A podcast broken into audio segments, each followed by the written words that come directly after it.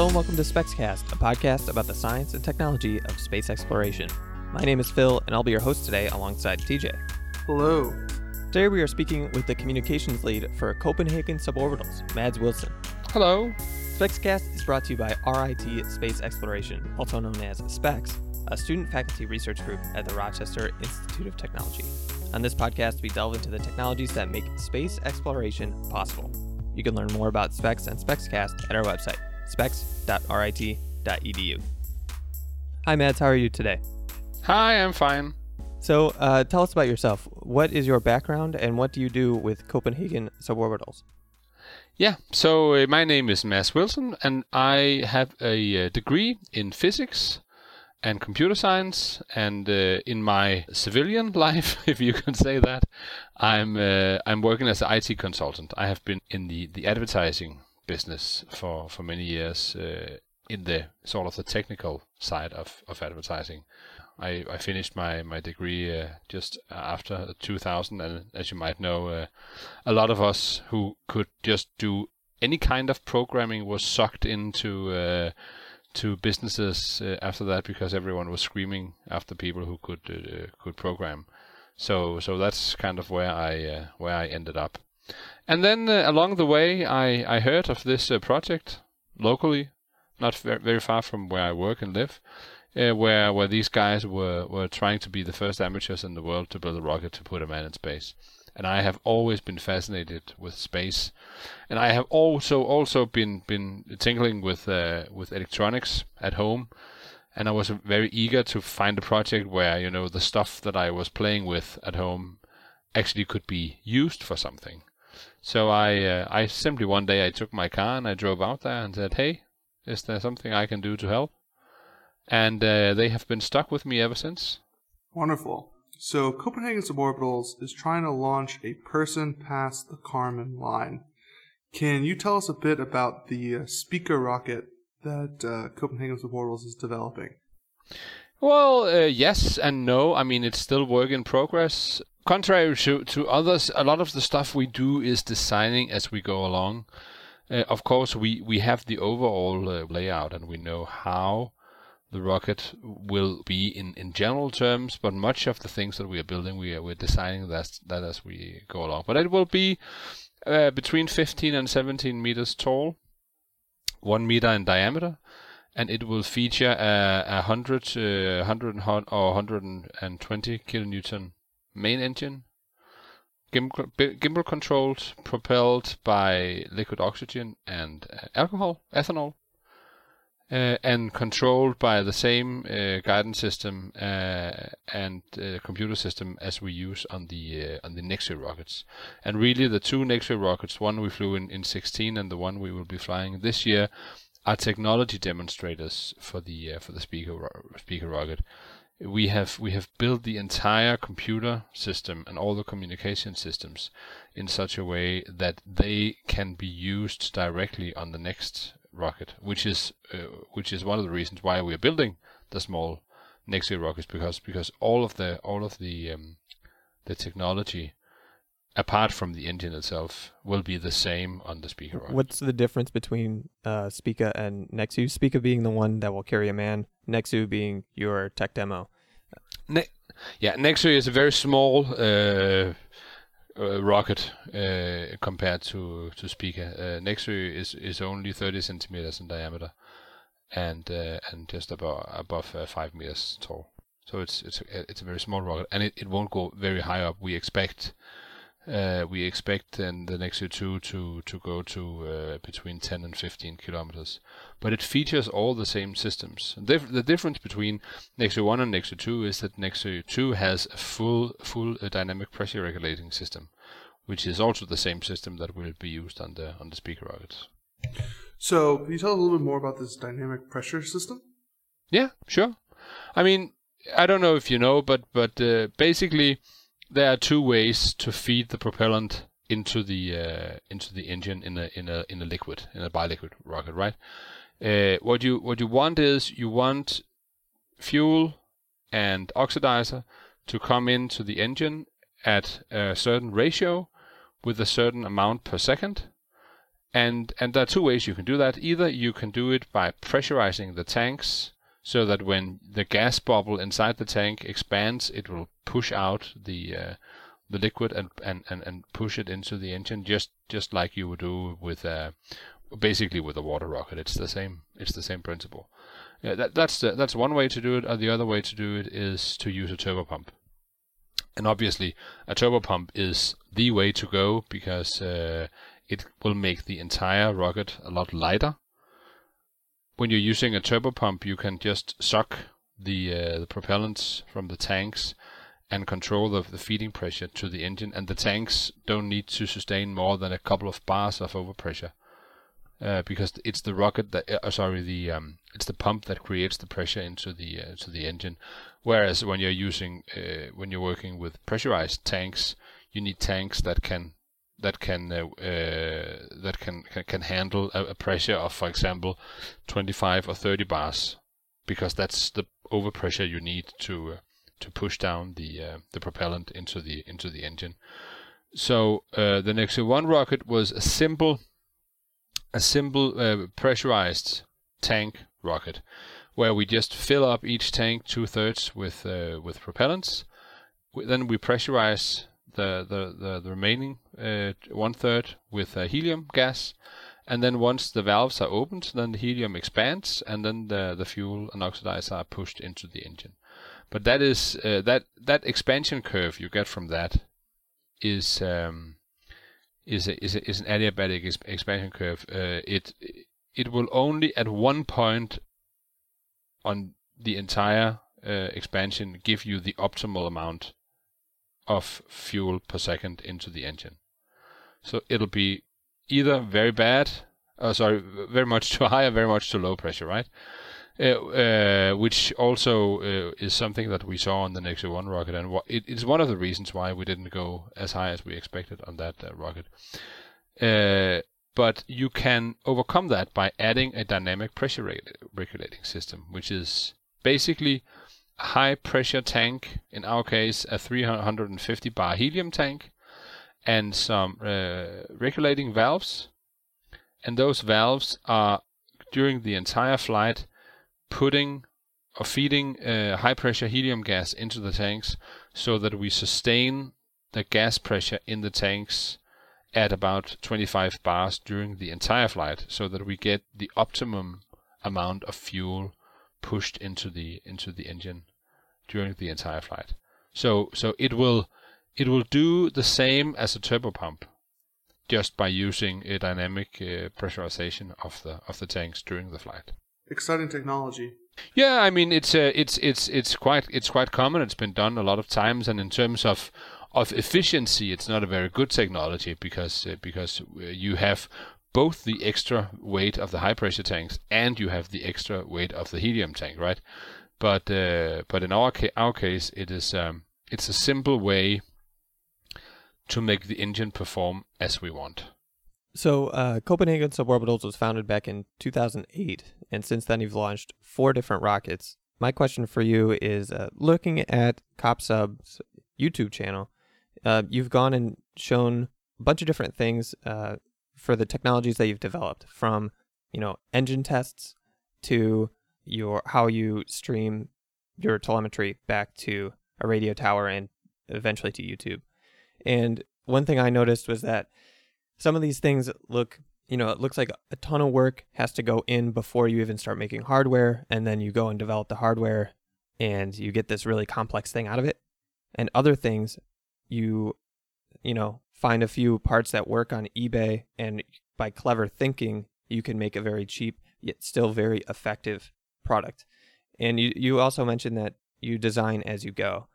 So my question for you is, how has the engineering process or the engineering skills evolved over time as you build more rockets and as the team gets more experience?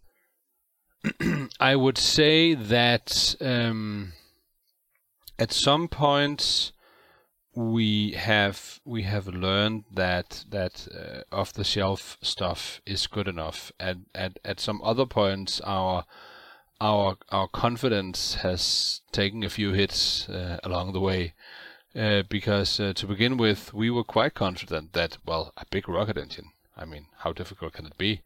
It's just a small rocket engine, just a little bit bigger, right? But in terms of engines, we have really learned the hard way that is not something that you just do. I mean, it takes a lot of practice and a lot of thinking and a lot of care before you get that right. So I mean, we built some big engines. We built some really big hybrid engines for the first rockets, the HEAT-1X, and learned that, well, hybrids is a promising, It sounds promising. It looks promising. It looks very easy, but in practice, it is very difficult to make it work. As one of the guys with us who works with the rocketry as his day job, really, he said, well, if hybrids were the solution for everything, and it is, and hybrids were so easy to build, everyone would be using them. There's a reason why everyone is not using them, because they are, in principle, easy to build and to make work, but to make them work reliably and stable is extremely difficult. Then we moved on to biliquids, because biliquids give you all the things that you don't get out of a hybrid. You can throttle it, you can control it, you can do a lot of things. I mean, in terms of handling the thrust and whatnot in the engine. But then you just have another set of problems, right? So in rocketry, it's not about, there's no free lunch, there's no easy way. But you make a choice, and then you get a set of problems. So basically, you're not really choosing which way you want to go. You're choosing the set of problems you want to solve. We moved on to big biliquids, thinking, oh yeah, but how hard can that be? That turned out also to be quite difficult. I mean, the TM65, for example, didn't perform very well, and it died in the third test. And then we tried to fix the problems on that one, and were cocky and confident enough to think that we could put that on the HEAT-2X rocket and just fire it. And if you have seen the video we have on YouTube, that didn't go very well. I mean, the cooling channel in the engine burst, and then we just burnt 600 liters of fuel in a few seconds, and everything died there.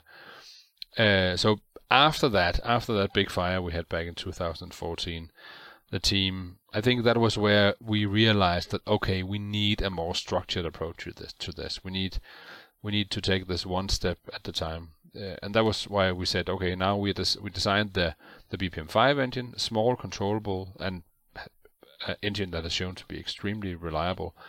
And then we are focusing on the control mechanisms, the software, the computers. We need to test this engine a zillion times so that we can verify all our equipment, and we can verify all the procedures that goes into testing a rocket engine, and we have done that enough times so that we are confident enough that now we are able to build a bigger engine. But I'm not saying that engine will work in the first one. I mean, we will probably, I almost say hopefully, have some failures and explosions before we get that right. How big is your team? 50, around 50. It differs a little bit. It depends on how you calculate. We have a lot of team members that are not there every day, that we just use, on occasion. So I would say on a day-to-day basis we are about 25 to 30 people. Do you have an example of an engineering solution that you were able to implement that traditional engineering organizations may not have decided to do or been able to do? I think that everyone would have been able. I'm not sure that some of the solutions we have come up with was something that they would have liked to do. Several. I mean, we used at one point to control or to synchronize the two valves on the HEAT-2X rocket. We used a brake cable from a Fiat.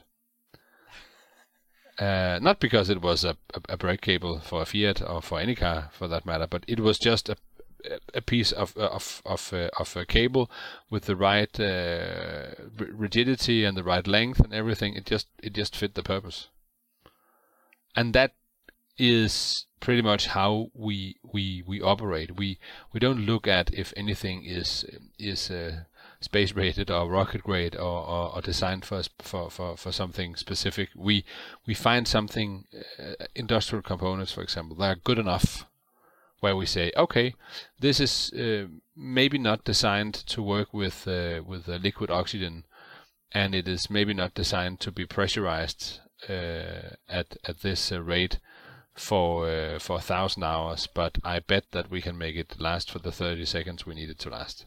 Yeah, so that's a really interesting attitude that, especially with some U.S. space companies, they tend to go with custom, perfect solutions rather than finding something that just works and just fits. So we've already talked about all the commercial off-the-shelf parts that your team brings into the rockets. What is something, for example, that you thought you could bring off the shelf, but eventually had to rework and bring in-house where you couldn't find a suitable replacement? I would say many of the components we use for cryogenic stuff. For example, measuring the level of liquid oxygen in the LOX tank. We have tried many different ways. We have tried weighing the tank. We have tried measuring by using what are they called, thermocouples, for example. We built this very, very sophisticated porcupine-looking thingy with thermocouples, where we just measured a lot of points down the tank to check the level. And in the end, we bought a industrial capacitive measuring device designed for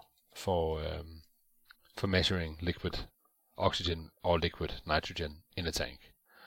And then it worked fantastic, but it was way too bulky. But looking at that and looking at how the principles of measuring, then we built our own version of that and designed our own electronic, because we needed a lightweight version. So now we have capacitive measuring sticks in the live rocket, that are very light and very reliable and very easy to work with. It's interesting that you brought up weighing the rocket to measure the fuel load. We were at Kennedy Space Center earlier last year, and the original Redstone pads, so the Redstone missile, actually had an integrated scale system, and that was how they controlled the fill rate and fueling status of the rocket. Was we load it, we know the dry mass of the rocket, we fill it up with liquid alcohol, and that's a known value. And then by looking at the scale, we measure how much liquid oxygen is actually in there. Yeah, yeah. I mean, we did the same, and in the test stand it worked reasonably well. The problem being that once you start putting in the liquid oxygen, everything freezes up, right? And all the connecting pipes and the flexible hoses and all, they get stiff, and the metal retracts, and that affects the scale of the weight. So we tried first. We just placed the tanks on weights, and we had a lot of issues with that because it didn't measure anything right. And then we suspended the tanks under two wires so that they were hanging, but that introduced some other interesting things. But then when the engine was running, everything was just bobbing around in the test stand. That didn't work very well, and then we ended up with this. But I mean, they probably did that back in the 50s because they didn't have the electronics to build a capacitive measuring device, because you need a small computer that calculates the values all the time, and you can do that. We can do that today. That's also why a lot of the stuff that we do now or, well, I would say the entire program that we run, we wouldn't have been able to do that 20 years ago. Because 20 years ago, you couldn't buy a 100 megahertz computer off of eBay for $5 that can basically has enough computing power to control an entire rocket or whatever. Yeah, it's definitely exciting to see how things have changed even in a very brief time, and especially compared to the early days of rocketry. But it's interesting to see the same problems that the early rocket pioneers faced. Every team that goes through this has to face those eventually. Yeah, we do. And I mean, but the basics hasn't changed. A rocket engine is still a rocket engine, and controlling that beast it's the same problems. There are only so many different ways you can do that. But personally, I believe more in the approach that you saw back in the 50s with the Russian rockets, for example, where they tend to build something that was less effective, but more rocket, probably also a lot heavier. But they focused more on building something that was easy to manufacture than to get those last 20% of performance out of it. Yeah, definitely a good philosophy to chase when your manufacturing capabilities and budget are constrained, right? When you're not a national space program that could spend billions of dollars a year on development. Yeah, precisely, because we have the same production facilities that you have in a normal metal workshop. We have mills and lathes and welding equipment, and if we need something sophisticated, then we need to invent it and build it ourselves. Coming back to your question before, that yes, sometimes when we are building something, we can just buy 3 pieces of hardware from eBay and then throw something together. But sometimes we need to build something very special, and then we need to build the tool, to build the mold, and then build the component. And I mean, but that's how it is. And that's also part of the fun. So kind of diving into things you're specifically in charge of as communications lead, can you give us a kind of high-level rundown of the communication system that you guys are flying on your rockets? Yes, I can. If we're talking about telemetry, for example. So basically, we are also here. We are using as much off the shelf as we can. We have that little extra spice on this mission that we are launching from sea, which means that our launch platform and our mission control cannot be physically connected. And we cannot be physically connected with anything ashore either, so everything needs to be done by radio. So what we do is, when we are out at sea and the mission control ship is about 1 to 2 kilometers away from the launch platform, everything is connected by an ordinary Wi-Fi network. We have just designed antennas with rotating devices so that no matter how the ships are moving, they have 2 antennas that are always pointing at each other. So all the computer systems on the launch platform and all the computer systems on the mission control are talking over a normal Wi-Fi connection. And then we have, on the top of the mission control, we also have the highmost antenna on the ship. It's almost 15 meters up in a very thin mast. We also have a rotating antenna that is all the time pointing towards the island of Bornholm, which is the nearest island where we're launching. And on the island, on shore, in a very high tower, old lighthouse, we have then a disc antenna that also is synchronized and pointing towards the ship at sea. And that way we also have we can actually establish about 50 megabits at a 30-kilometer distance, and that's how we send in our signals and our video, our live feed. And then from the mission control to the rocket, we are using 2.4 gigahertz for the uplink and 70 centimeters UHF for the downlink of telemetry. So using these radio networks, what kind of data do you get back from the rocket when it's sitting on the pad and during flight? We get everything the rocket is doing. We have some of the systems in the rocket are sampling at very high frequency in the rocket itself, but we don't have enough bandwidth to get all these data samples. So from every system we get about 100 hertz of data packets from each. So 100 packets every second. But some of the systems are sampling at a much higher rate, and they are storing that in memory on the specific computers in the rocket, so that we get basic telemetry down. But then when we salvage the rocket, then we can dig out the more detailed telemetry.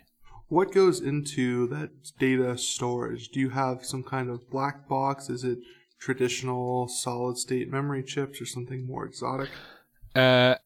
We are keeping costs down here. So what we have done is we have designed our own computer that we actually call CSduino. Not because it is Arduino in any way, but we have based it on the same CPU that is used in the Arduino Due board, which is some years old now, right? But it's an Atmel CPU. It's cheap. It's available. It has been tested, and I mean it's a CPU that you would use in a printer or a copier or whatever. But it has plenty of power. And then what we do is we use that standardized CPU board for all the computers in the rocket, so that we are using the same interface to program it, and also it has been tested a lot because we use it everywhere. And we simply have standard solid-state EEPROM chips and some SSD memory. And that system on prior missions, you've been able to recover all the data back successfully? Yeah, for the computers we have found. We also lost a few, but the computers we have found, we have had a total success in retrieving data from them. So can you kind of give us a rundown of, leading up to launch, what kind of control does mission control have of the rocket, either remotely or directly, and what kind of procedures is the rocket doing autonomously? It is doing most of its procedures autonomously, actually. Mission control, we have, of course, control of every single valve and system in the rocket. So we can, when we have the rocket on the platform, when we are loading it and when we are pressurizing it, we are controlling all the valves. Some of them automatically in sequence, and some of them manually, so that the flight controller and the pad leader and our data officer, they have total control over the rocket, controlling everything according to a set of specific procedures. And then when we have T minus 30 seconds. Control is given over to the rocket itself, and then the rocket is just performing a checklist from pressurization. When we have achieved pressurization, then the rocket takes over, and then it counts down, ignites the engine, and then flies according to a checklist. On the Nexø 2, we have added a small feature so that the rocket in some way is actually also controlling the pressurization sequence.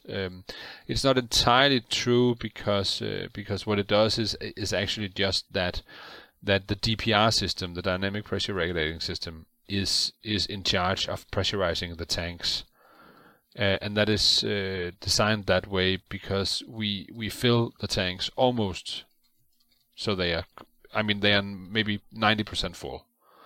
So it doesn't make sense to have an external pressurization, because the initial pressurization that we need to do, the amount of gas is very small. So it makes much more sense that it is the onboard DPR system that pressurizes the tanks. But that is still done before control, final control is given to the rocket itself. So one thing that we kind of glossed over, and that's an unusual feature of Copenhagen Suborbitals, is your sea launch. You're launching from the Baltic Sea. So what drew COPSUB to this approach for launching at sea rather than a land-based launch pad? Necessity, primarily. We don't have that many remote deserts in Northern Europe. We have a launch site up in the northern part of Sweden, but that is controlled by the Swedish government, and it's a very nice area. There's a lot of lakes, trees, and loads of mosquitoes, but it's very hard to get there, and it's also expensive. And then after doing a lot of research, we found out that the easiest way for us was to use the area in the Baltic, because it is international waters, and it is also a military shooting area, so that we can coordinate with the authorities in such a way that the airspace can be closed down, so that we can launch from there. So are there any other specific advantages and challenges for launching at sea that you haven't mentioned already? I would say that the advantage is, of course, that you could move your platform anywhere, launch from wherever you want. But otherwise, I would say that there are mainly disadvantages in launching from sea. We would much rather have a remote desert somewhere where we could set up a shed and a few campers and then walk around the rocket and do everything nice and quiet, and have some cables. But since we don't have that, we have had to come up with this solution. Do you run into issues with salt water corroding your parts before you take off, or does it not have enough time to act? No, it doesn't have enough time. And I mean, the boats they require just normal maintenance, what you would expect from boats in salt water. So no, I wouldn't say that. Of course, we need to be very careful to protect the rocket from splashes of water. But apart from that, no. And small launchers and small launch companies have been coming in the news, and we've seen them using Kodiak, Alaska, all the way in New Zealand. So those are different areas for launch sites that small launchers are using. Does Copenhagen Suborbitals have any plans of reevaluating your launch site for one of those places that might be better? No, not currently. If something comes up, we are willing to look at it, but currently we are not. We're not looking at any other launch sites, because we have built the infrastructure now. You're all volunteers working together, like you said, in sort of a workshop, and then you go and launch a rocket. What are some of the steps you have to take in getting permission to do a launch? It is a very delicate process, involving details that I cannot reveal. But I can say that it is done in very close collaboration with the authorities, so that we make sure that everything is done the right way. So that we make sure that everyone in all the countries surrounding the Baltic knows what is going on and what we are doing, and we make sure that the area at sea is also closed down, and everything is communicated through the proper channels. And we also have very close collaboration with the aeronautic authorities that are in charge of controlling the commercial airspace. But it takes a lot of work to make it work. Yeah, it seems like a massive undertaking. Here at SPEX, the permitting and licensing, even for just weather balloons, is quite extensive. Yeah. So when you switch to actual explosives and propulsive vehicles, I'm sure the level of paperwork increases exponentially. It is not easy, I can tell you. So going back to Copenhagen Suborbitals, your team is all volunteer space program. Yeah. Traditionally, space exploration has been the realm of government agencies. Recently, we've seen private commercial companies making strides in space. But Copenhagen Suborbitals is even more has an even more unique approach. Do you think these kinds of community-driven engineering projects will become more popular, whether in space industry or even other industries or other projects? I hope so. I mean, we have seen it with the software community, right? Just look at the Linux platform, and there are so many other platforms. The Arduino framework is also a good example of community-driven development and design. So I hope so. One thing regarding spaceflight I see as an issue, or something that we also experience as an issue, is that it is very difficult for us to work across borders. One thing is because doing hardware stuff, well, we need people to be at the site to do the work, but also because building rockets is something that is very, very heavily regulated, especially in the US, but everywhere in the world. So working with rocket technology across borders is just something that is not really, you cannot really do it. We can't have a software engineer sitting in the US designing a guidance system that we will be using to launch a rocket in Europe. It's simply not possible, or at least not without even more paperwork. So in terms of what we are doing, that is a major obstacle in for distributing or doing community work. But I mean, in other areas, I really, really hope that this is something that will just explode and become very big, because there's so much more you can do when you find like-minded people all over the world, and there are so many more like-minded people if you're not just looking in your own backyard, but is able to look all over the world, right?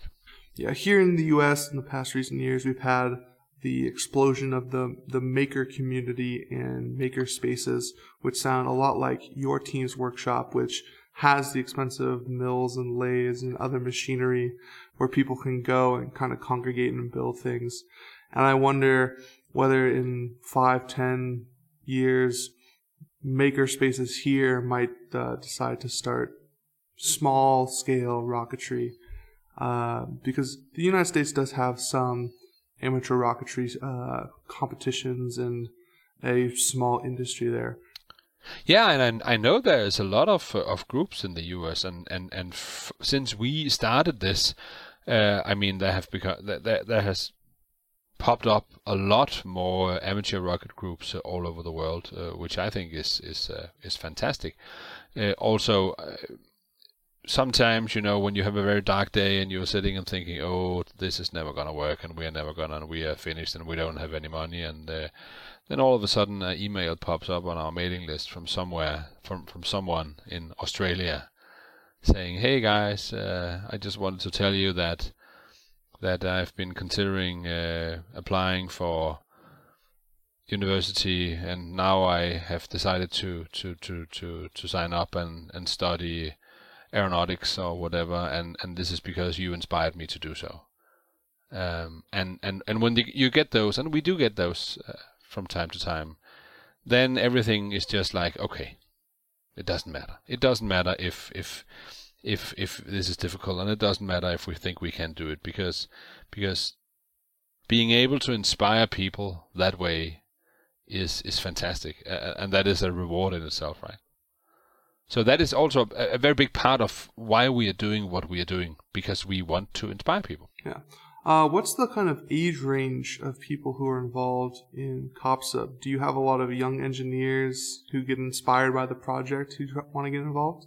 we have all different kinds of people. I mean, our current chairman of the organization, he is actually in his day job a kindergarten teacher.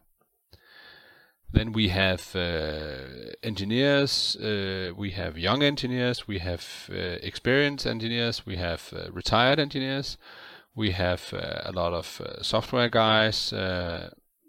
So it's a very, very mixed group of people. And recently we are also getting we are getting more females. So I think now we have about 5 female team members, which is fantastic because it brings kind of a spirit to the project, other than being us just old grumpy guys. So again, Kopso's been here around for about 10 years. Mm-hmm.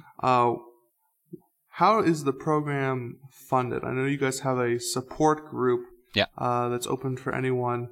Is that your primary source of revenue, of how you support the program and get these off-the-shelf parts and other things? It is the support group is our main source of funding. We has, as of now, just about 500 members of our support group contributing anywhere between $10 and $50 a month, and that is extremely important because that is. Those contributions is what we use to pay rent, to pay for insurance, to pay utilities, and to buy all the little things we need in the workshop. Then we have a lot of company sponsors. Usually they are not donating money, but they are either donating equipment or giving us very good discounts on their products so that we can make our money last longer. But one thing that we are working very hard on now is to grow our supporter base, because we need a lot more to be able to continue and finish the speaker project within a reasonable time frame. We need to double our supporter base, not because we need more money for rent or anything, because we have that covered, but simply because the materials we need to buy is getting more expensive because they're getting bigger, right? And also we are always looking for sponsors, both companies that want to support us financially, but also who have products that they can donate. So. The new space industry is exploding, and in 2017, almost $1 billion were invested in new space startups, whether rocket companies or satellite companies. Are there technologies or techniques pioneered in new space that your organization has taken advantage of? Not to my knowledge. Not other than... than the small computers and gyros and GPSs and whatnot, but that is something that is primarily have been developed for smartphones, right? No, I wouldn't say. We have a very old school approach to what we do. We're not trying to build lightweight carbon fiber high performance rockets like a lot of the new space companies are doing. We are looking the other way, trying to build something rugged and simple and maybe just a little bit heavy, because we think that is an easier and cheaper way towards reaching our goal. And also remember that what we are working on is a suborbital mission, which means that we don't need to build our rocket as light as some of the small satellite launches, and we don't need to develop a second stage, for example. But I mean, you never know. Let's say that we accomplish this mission. Maybe we will aim higher at a later point. I have no idea. But as it is now, we have enough challenges just to make the suborbital mission. But it is also different in the sense that we don't get any venture capital, we don't get any investments from anyone, because we don't have a financial approach to this.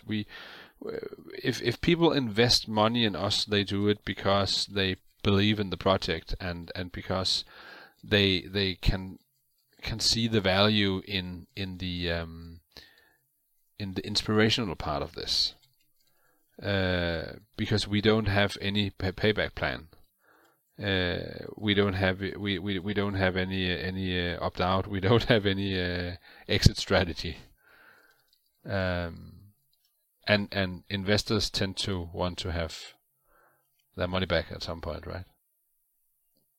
So I'm very interested in learning more about your hardware and designs that you've developed. Where could I or listeners go to learn about the technical specifications for your rocket and systems? We publish as much as we can on the website. Again, unfortunately, rockets and rocket components is something that is very highly regulated. So there are a lot of things, even though we would like to have this be a total open source project, there are a lot of things we cannot open source, that we cannot show. We can only show designs to a certain degree. So the best place to look is to look at our YouTube videos. We do a lot of walkthroughs there, where you can see how different items are built. But we cannot publish source code or blueprints or anything. What's the subsystem that's currently under the most development or most exciting development right now? In the most exciting development phase right now? Yeah. I would say that right now, as of today, it is probably the new computer system that we're working on, the new guidance system that we're working on now. That is very interesting. But in terms of complexity, right now I would say it's actually our video streaming software. That is open source, and you can find that on GitHub. It's called Snowmix, and that is a completely custom built from scratch distributed video mixing service. What we do is we have cameras on our platform 30 kilometers out to sea, and all those cameras and all the mixing and everything is controlled in an old camper that is placed outside our workshop in Copenhagen remotely. And it's one of our engineers, Peter, who has written that software from scratch. And that is open source, and you can download it on GitHub and take a look at it. And that is actually one area where people can contribute, because it's just video broadcasting, right? And when is your next launch, or around what time frame, and which rocket are you planning to launch next? The next rocket we are launching will be the Nexø 2. It is in the final preparation stage right now. We have it lying around, and I was actually there this afternoon in the workshop where the guys were doing some test pressurizations and looking for some leaks in the high pressure system. But the rocket is finished, and right now we are just waiting for the completion of the authorization process with the authorities, so that we can get a launch slot. And we are hoping for a slot in early July. But we will publish that as soon as we have it. The dates might differ a lot, because there's a lot of things that needs to be taken into account. Excellent. This has been a lot of fun. Do you have any more questions, DJ? Well, I think we can talk about rockets and rocket engineering all day. Something I'm really passionate about, and you definitely seem to, by building a rocket, definitely are on top of things. But I just want to say thank you for taking your time out to speak with us. CopSub is a really exciting project, and following your YouTube videos and your launches is always exciting.